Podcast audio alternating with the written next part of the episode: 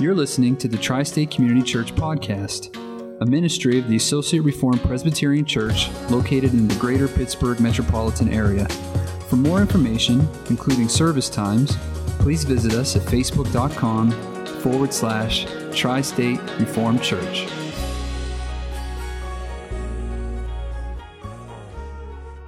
I invite you to return to Romans chapter four as we read a second time, verse eleven.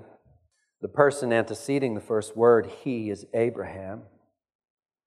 Abraham received the sign of circumcision as a seal of the righteousness that he had by faith while he was still uncircumcised.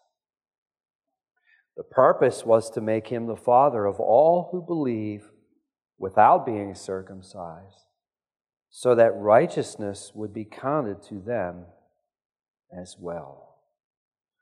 Heavenly Father, we thank you and we praise you, Father, for these words, these truths.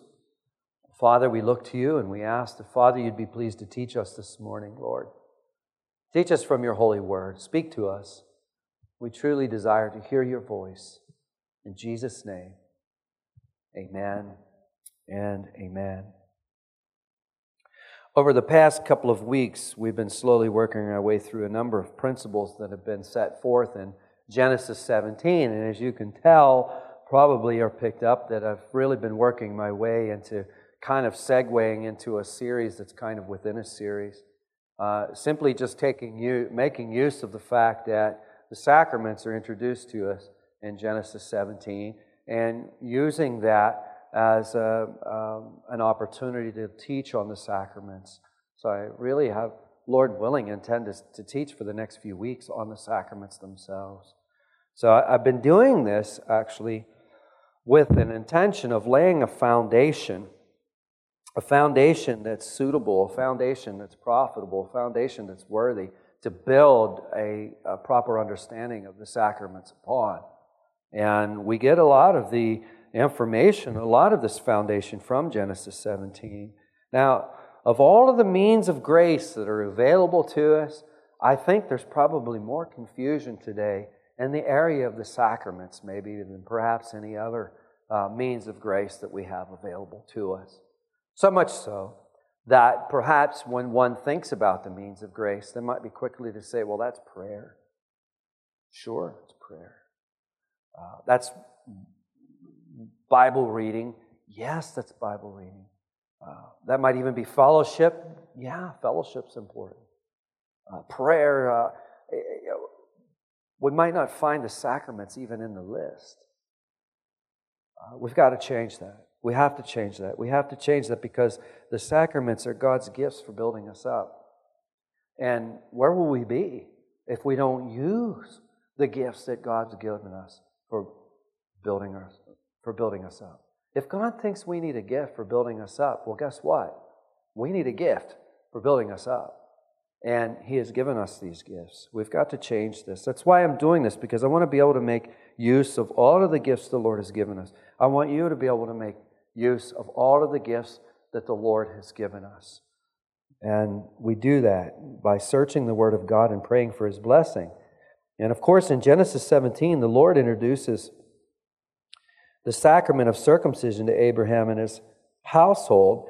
And I want to point your attention back to the context. I spent a lot of time developing it a few weeks ago. Um, the, the Lord introduces the sacraments to Abram at a time when he's in a low place. It's at a time when he's in a low place. Now, someone might ask, if you didn't hear that message, Someone might, might ask, well, why would you say Abram was at a low place? Well, uh, we could give two reasons. One is Genesis sixteen. What's going on in Genesis sixteen? Well, many years have gone by, and you'll remember that God has promised Abram a son. And the son comes to Abram and Sarah when they're, uh, they're elderly and well past the age of of uh, bearing children. And many years have gone by since God gave that promise, and there's still no son. And in Genesis sixteen, Sarah, in her heart, she, she believes, well, maybe the Lord's going to bless us this way.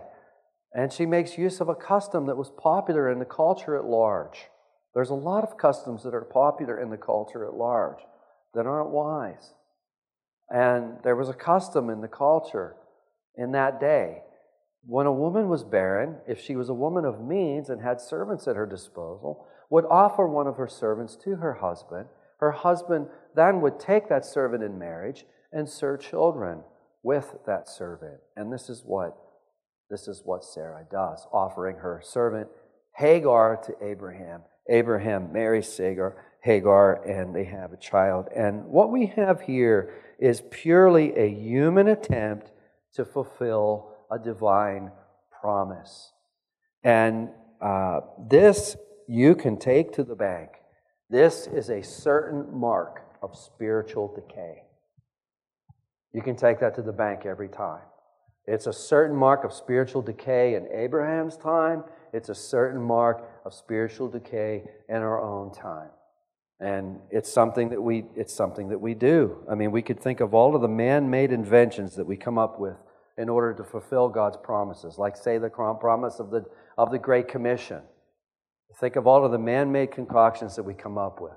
Instead of getting behind the gospel and just trusting in the gospel and proclaiming the simple gospel. No, you know, we could think of all kinds of inventions that we make up. No, we, we need to entertain people into the heaven. We need to entertain them into the kingdom of God. Uh, we come up with all these all these man-made inventions, you know. And um, listen, I'm I'm you can you, you'll be able to tell from this sermon pretty quick that I didn't write it with the eye of entertaining anyone. Um, this is not a stage, by the way, up here. Let's get that out of our heads. This is this this is referred to so much by a stage. This is not a stage. The only reason it's here is so that you can see the speaker a little bit better, and so that the Word of God is raised up. This actually is the first reason. It's called a platform. A stage is a place where a show takes place. This is not a show. Now, conversely, I'm not, I'm not suggesting that we should bore people into the heaven, into the heavens either. You know, let, let, let's not swerve the opposite side of the road. Well, uh, this morning we turned to Genesis seventeen. I mean, no, if we're properly using the Bible, it won't be that way if you have a changed heart. If you don't have a changed heart, you're not going to be interested in this anyways. But if you've got a changed heart, you're going to want to hear this. You're going to want to know what it means. You're going to want to know what it's all about. And it's going to be exciting to you. Think of all of the man-made concoctions we have invented to bring discipleship to bear. I mean, we, we could sit around and talk about that for a long time. I don't want to get off mark. We see Abraham and Sarah off the mark. Genesis sixteen teaches us that because they're using their own hands to try to fulfill God's promises instead of trusting in His power to do so. A second reason that I would say that Abraham is uh, in a low place is found in, if you turn, keep your place in, in, in Romans four, but turn to Genesis seventeen with me. And if you look at verses seventeen and eighteen, I brought this to your attention, I don't know, a week or two ago. I want to do it again. Some of you didn't hear it. Some of you weren't here. But in Genesis seventeen, the Lord appears to Abraham, and He tells him that his wife, Sarah, will be with child. And how does Abraham react to that? Verse seventeen. How does he? Well, well, first of all, Abraham laughs. He laughs. And in verse seventeen, he says, "Shall a child be born to a man who is one hundred years old? Shall Sarah, who is ninety years old, bear a child?" Some of you ladies are looking at me like, your eyes got really big. I understand. But is this a problem for God? No. But notice what Abraham says in verse eighteen. He says, "Oh, that Ishmael might live before you." Abraham is looking to Ishmael as the promised son. Ishmael is the product of his own hands. So here the context shows us that Abram is at a very low point. And it's in the midst of this low point that the Lord comes to Abraham and introduces the sacraments to him. Now, what does that suggest? What does that strongly suggest? What is that crying from the housetop? That the sacraments are meant to lift us up.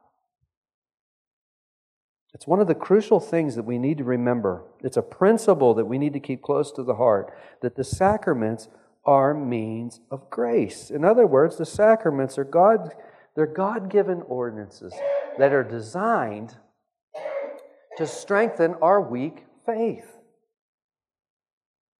God-given ordinances designed to strengthen our faith. Now, how do the sacraments strengthen our weak faith? Well, they strengthen our weak faith by serving as signs and seals. We get that from Romans four, don't we?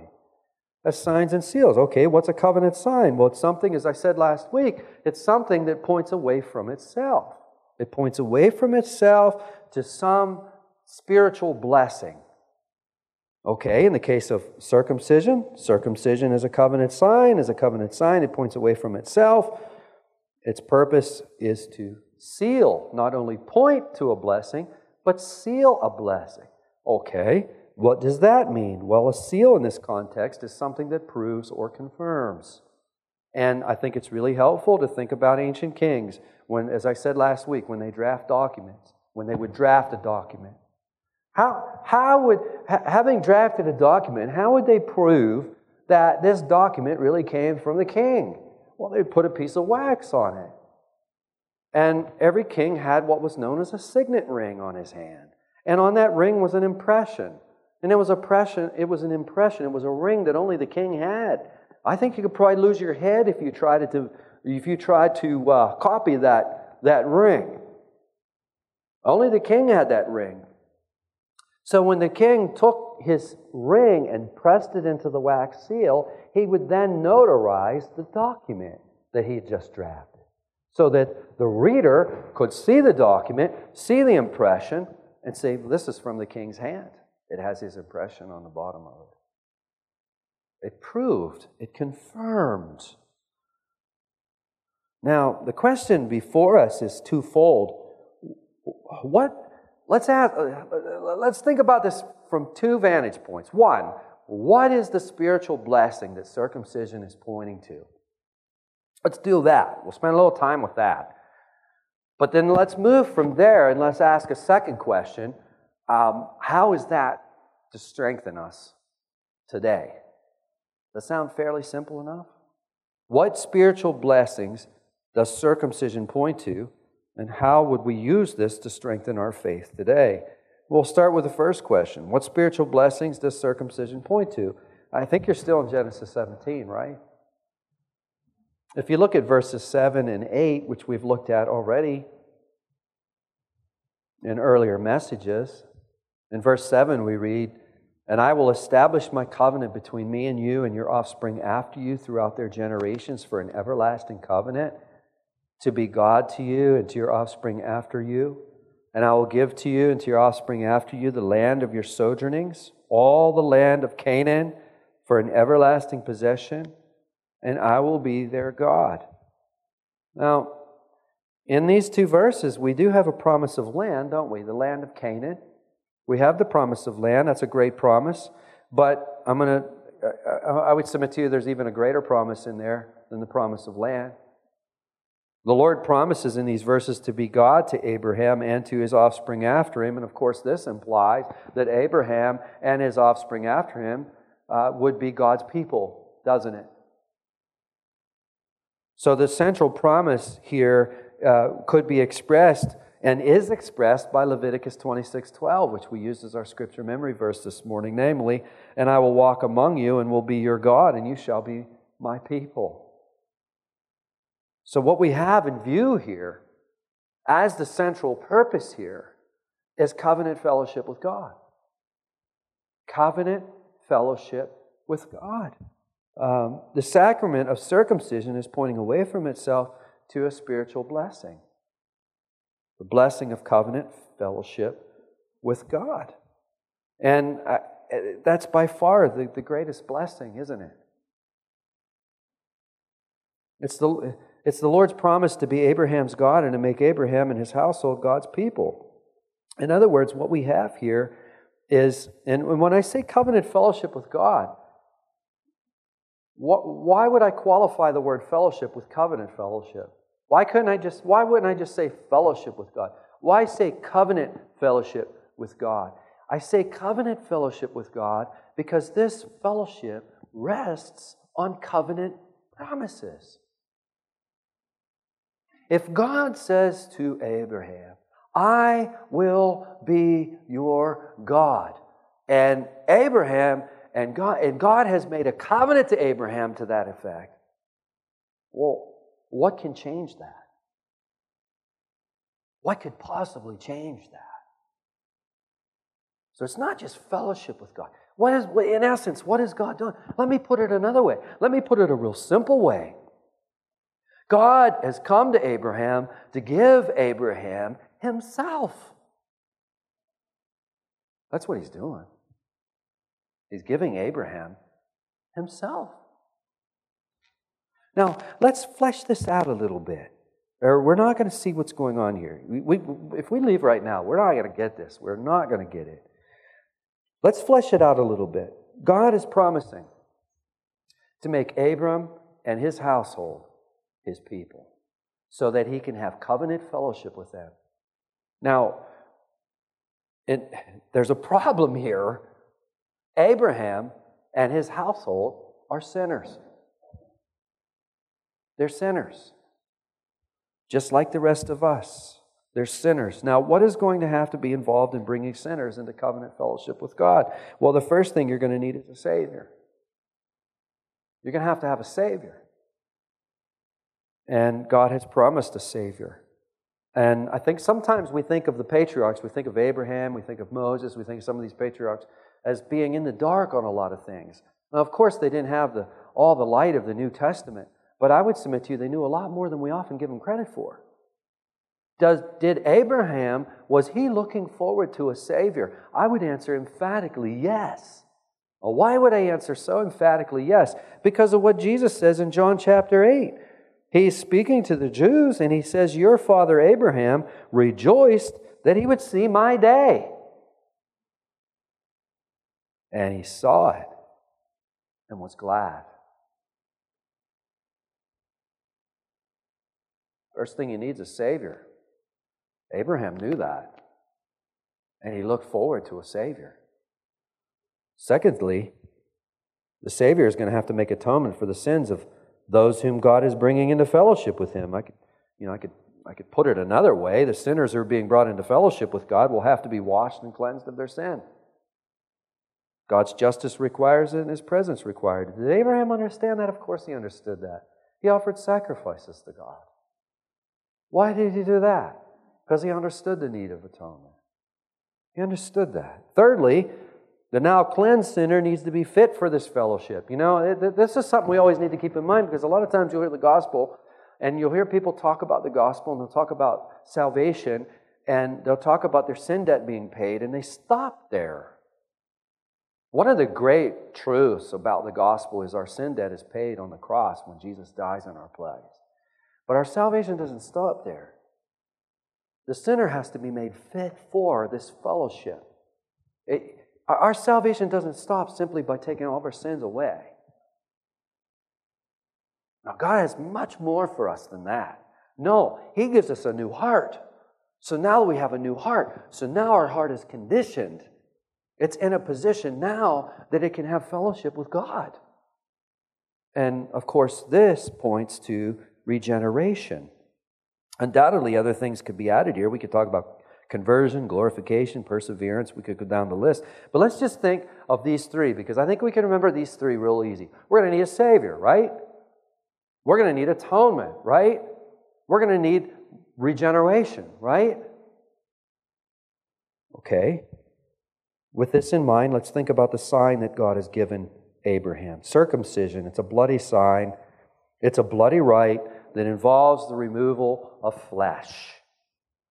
And this points to the removal and cleansing of sin.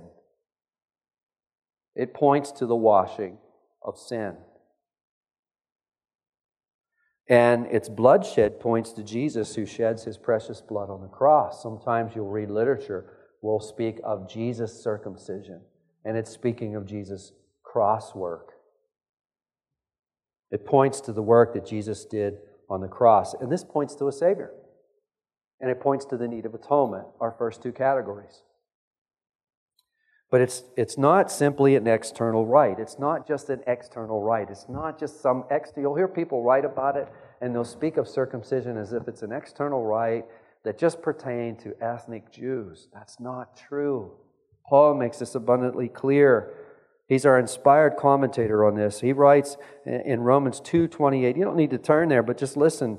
Romans two twenty-eight and twenty-nine, Paul writes, "For no one is a Jew who is merely one outwardly, nor is circumcision outward and physical." You hear that? Circumcision is, is not merely outward and physical. A Jew is one inwardly, and Paul says circumcision is a matter of the heart, by the Spirit, with a capital S. You see. Now, what is that pointing to? Pointing to the work of the Holy Spirit. It's pointing to regeneration, is what it's pointing to. Circumcision is a matter of the heart by the, by the Spirit's work of regeneration. And this is how Paul can say, and look back again with me to Romans four eleven. This is how Paul can say that Abraham received the sign of circumcision as a seal. There we have sign and seal. Circumcision is a sign and it's a seal. It's a sign that points away from itself to some spiritual blessing, and confirms it. It's a sign and a seal of what? The righteousness that he had by faith. So circumcision was a sign of this. It was a seal of this. Points us away from itself, namely to the righteousness given to Abraham by faith. Okay. How does Abraham become righteous through, through faith? Genesis fifteen, verse six. Abraham believed the Lord. The Lord counted it to him as righteousness. Where does this righteousness come from? It comes from the Savior who is to come. When, when we put our faith and trust into Jesus, what, what took place at that moment in time? You've heard me speak about this many times. The great exchange. Our sins, they go to the cross, right? They go to Jesus. He takes the penalty for those. But it doesn't stop there. That perfect righteousness of Christ Jesus, that perfect life that Jesus lived, the life that we were that we were, were required to live that we couldn't live, the life that He lived for us in our place, the credit of that life gets credited to us. The, the record of that life gets credited to us, is what I'm trying to say. That perfect record becomes ours as faith unites us to Him.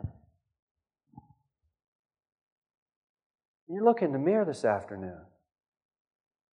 Go home this afternoon and look in the mirror. When we look in the mirror, we have a tendency to see all that's wrong. We have a tendency to see warts. But you want to know what God, if you're in, if you're in fellowship with God, do you know what God sees when He looks at you? Perfection of Jesus. He doesn't see a single spot. Now, if that's boring, you've got a heart problem. I mean to tell you, you've got the heart problem, not me. If that's boring, you need repentance. Because what could be boring about that? We don't need a loud band going on behind that. We need to speak this clearly, as clearly as we can possibly speak it. Amen? Abraham is united. You know, we, we have his faith uniting him to the promises. More specifically, his faith is uniting him to the Son, the chief of these promises. Jesus is the chief of promises, but more specifically, faith is uniting him to Jesus. Faith is uniting Abraham to the Christ who is to come. And he's given a bloody sacrament that points to the blood that Jesus would shed. And through this union with Christ, the perfect righteousness of Christ can be given to Abraham. So Abraham is united to the Christ who is to come. Does that sound? Does everybody got that? All right, with that in mind, let's take up our second question. How does this serve to strengthen our faith? How does all of this circumcision talk serve to strengthen our faith? And I can answer it with one word, but it's probably a word that probably very, maybe few of us are even expecting. I'll answer it with one word. Baptism. Baptism. Say what? Baptism. Yeah. I mean, I could add the Lord's Supper to that, but for the sake of this message this morning, uh, we're going to take that up on another occasion. It's too much for one morning. But baptism is a sign and seal that has been given to us by Christ, and it's meant to strengthen us in our weakness and in our frailty. That's what it's meant to do. How does that work? The same way circumcision worked in Abraham's life. Abraham is saved by faith, looking forward to the Savior who is to come. He has a bloody rite that's pointing to the blood that would be shed by Christ Jesus. Jesus fulfills that. You and I are saved by looking back to Jesus who has come. Our sign is not the bloody sign of circumcision. Our seal is not the bloody rite of circumcision. A bloody sacrament is inappropriate now that Christ has shed His blood. It's inappropriate. No, circumcision gives way to baptism. What is baptism? I've already said it's a covenant sign and seal, the covenant of grace. A covenant sign that points to a spiritual blessing. It's a covenant sign that points away from itself to a spiritual blessing. Washing. What's it, what spiritual blessings does it point to? Well, washing and cleansing of sin. It points to union with Christ. It points to regeneration. Now, with what we've just developed from circumcision, we might say, well, wait a second, that sounds really similar to circumcision, doesn't it? Yeah, absolutely it does. Water baptism replaces circumcision. So when, when you're struggling with your faith, when you're going through a time where your faith seems low, where temptation is getting the best of you, or when, who knows what the situation can be, when you find yourself in your own Genesis sixteen, how many of us look to our baptism?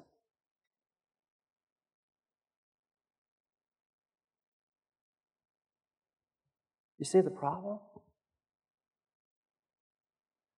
We're not making use of one of the powerful means that God has given us to strengthen our faith. We don't have a tendency to think about our baptism, but our baptism is a powerful means of grace that we largely do not use. How do we think about our baptism?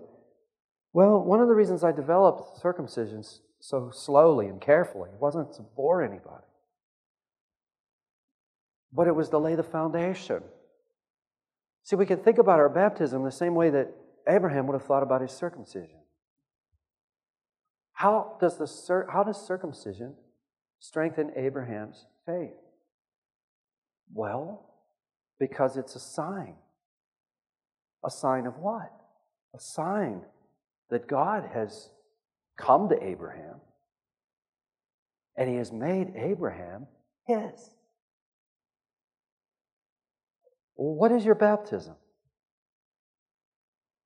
In today's climate, it could mean anything. But what should it mean? You're marked.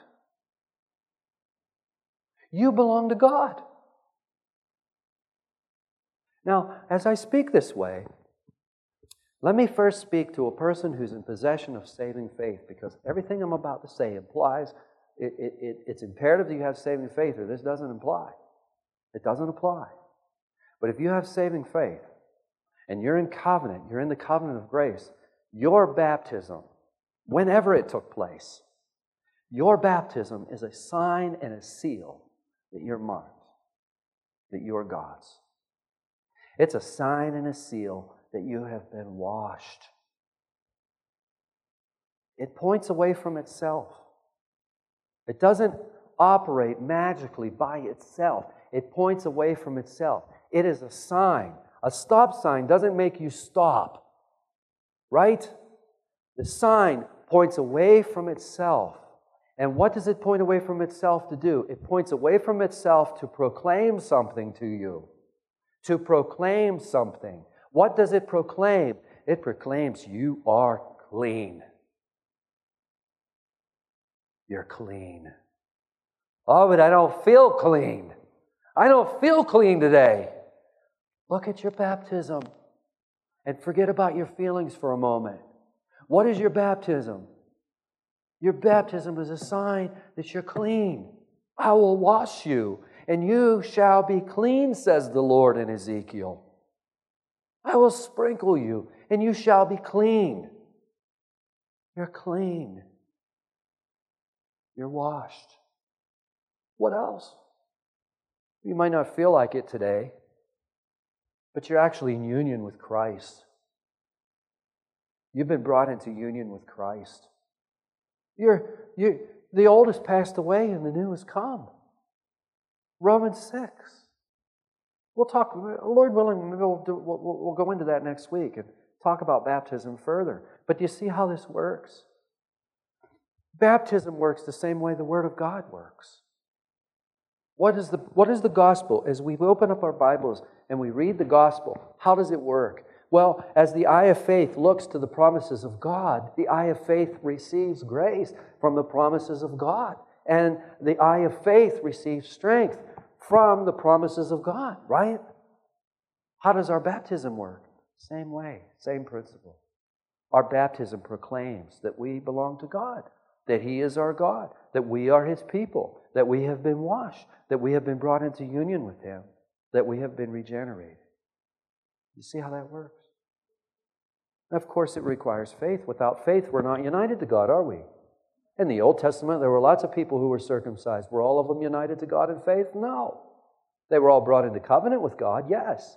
Were they all, were they all regenerate? No. And the same thing is true in the New Testament. People undergo this, the sacraments of the New Testament. Without faith, there's no union. Without faith, none of these promises. But don't think for a second that the sign is null and void without faith. The sign is still working. It's just not proclaiming a positive blessing. It's proclaiming a negative curse. So your baptism actually can speak to you loudly in times of temptation, can it? Someone could be sitting and listening to all this and say, well, I was baptized years ago. I don't know about this faith stuff. Is that a sign for me? Yeah, boy. Yeah, boy. It's a sign that if you have faith in Christ Jesus, that yes, those promises, you can take them to the bank because this is the seal. This is the seal. This is God's wax and signet ring at the bottom of the paper. That's what it is. You look at it. Is this from God? Yeah, there's the wax. There's the signet ring. It's God's ring. Do I have faith? If the answer is no, well, then you can be rest assured. The promise is still there. It's just a promise of judgment. You see how that works? God will not be mocked. He will not be mocked. He will not ever, ever be mocked. It's not just a bare sign. But it speaks of grace, grace that is meant to be ours for the drinking, for the taking. Does that make sense? I pray that it does. Let me, let me conclude just by saying, just by thinking for a moment, back to Genesis sixteen, and Abram and his low point, and then from there going to Genesis seventeen. Notice how graciously the Lord comes alongside of Abram. God says, no, Abraham, your, your wife Sarah is going to have a child. And Abraham laughs. Does anyone hear God say, don't you laugh at me? No. No. God graciously gives to Abraham what he needs to be strengthened. And he does it in love, doesn't he? So graciously. That, that, Regardless of where we're at at this particular moment in time, that should be an impetus for us. That should be an encouragement for us to go to God. He may discipline us. He may be in the process of disciplining us. But even His discipline is love. His discipline is loving. He is such a gracious God. Heavenly Father, oh Lord, as we attempt to grapple with these things in the midst of uh, all that we've heard and learned over the years about baptism, about circumcision, about the sacraments, Father, it can be so confusing for us. It can be so difficult for us. But Father, You know all these things. You know all this perfectly. And we pray, Father, that, Lord, You would help us, help each of us, help myself, help us all to work our way through Your Word, praying for Your blessing, O Lord. That, Father, we would come to the true understanding of how the sacraments, how the baptism, how the Lord's Supper, how the Passover, and how circumcision, how all of these things in their proper time strengthen the faith of those who are Yours. Father, we do desire to have our faith strengthened. We do desire. And Father, we more than recognize the need of having these means. Teach us, Father. Teach us in such a way that it would become second nature to us to appeal to our baptism when we're in times, oh Father, that are low. Then we're going through periods where we just don't feel like we're Yours. Oh, Father, we pray that You would press these things to our hearts. In Jesus' name, amen and amen.